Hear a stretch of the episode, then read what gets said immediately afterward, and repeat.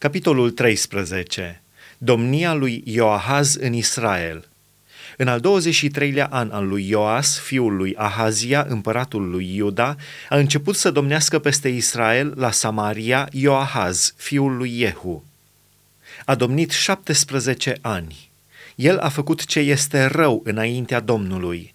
A săvârșit aceleași păcate ca Ieroboam, fiul lui Nebat, care făcuse pe Israel să păcătuiască și nu s-a abătut de la ele.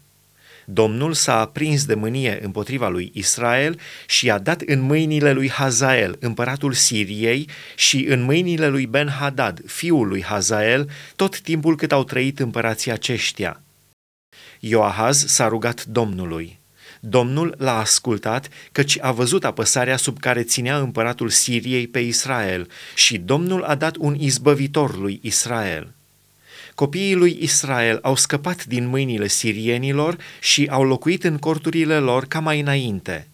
Dar nu s-au abătut de la păcatele casei lui Ieroboam, care făcuse pe Israel să păcătuiască s-au dedat și ei la ele și chiar idolul Astarteei sta încă în picioare la Samaria.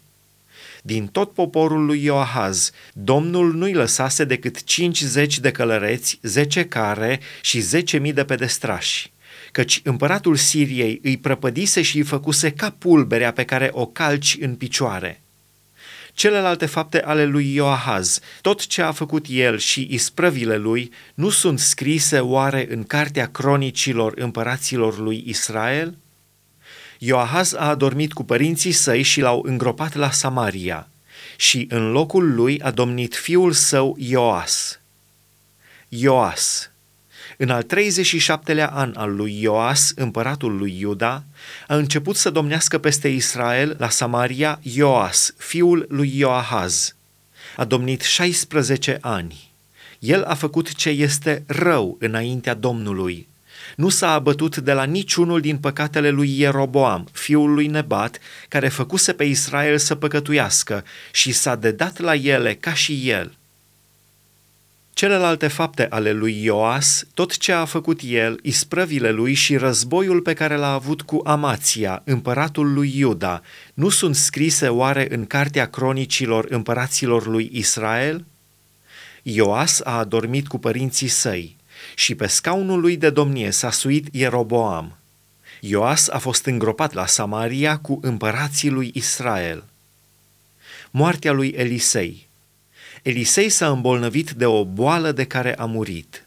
Ioas, împăratul lui Israel, s-a pogorât la el, a plâns pe fața lui și a zis, Părinte, părinte, carul lui Israel și călărimea lui! Elisei i-a zis, ia un arc și săgeți. Și a luat un arc și niște săgeți. Apoi Elisei a zis împăratului lui Israel, încordează arcul cu mâna ta. Și după ce l-a încordat cu mâna lui, Elisei și-a pus mâinile pe mâinile împăratului și a zis, deschide fereastra dinspre răsărit. Și a deschis-o. Elisei a zis, trage. Și a tras. Elisei a zis, aceasta este o săgeată de izbăvire din partea Domnului, o săgeată de izbăvire împotriva sirienilor. Vei bate pe sirienii la afec până îi vei nimici.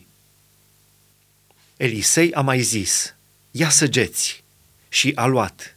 Elisei a zis împăratului lui Israel, lovește în pământ.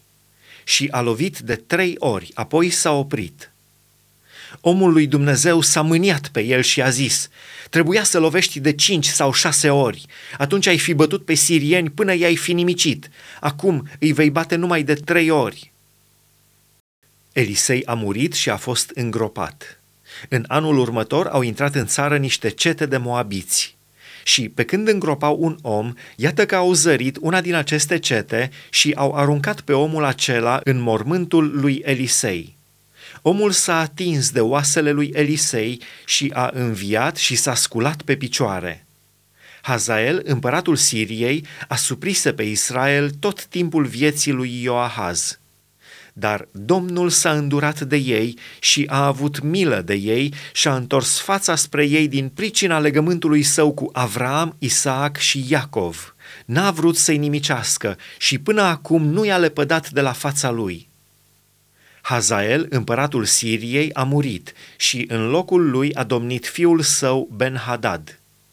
Ioas, fiul lui Ioahaz, a luat înapoi din mâinile lui Ben-Hadad, fiul lui Hazael, cetățile luate de Hazael de la Ioahaz, tatăl său, în timpul războiului.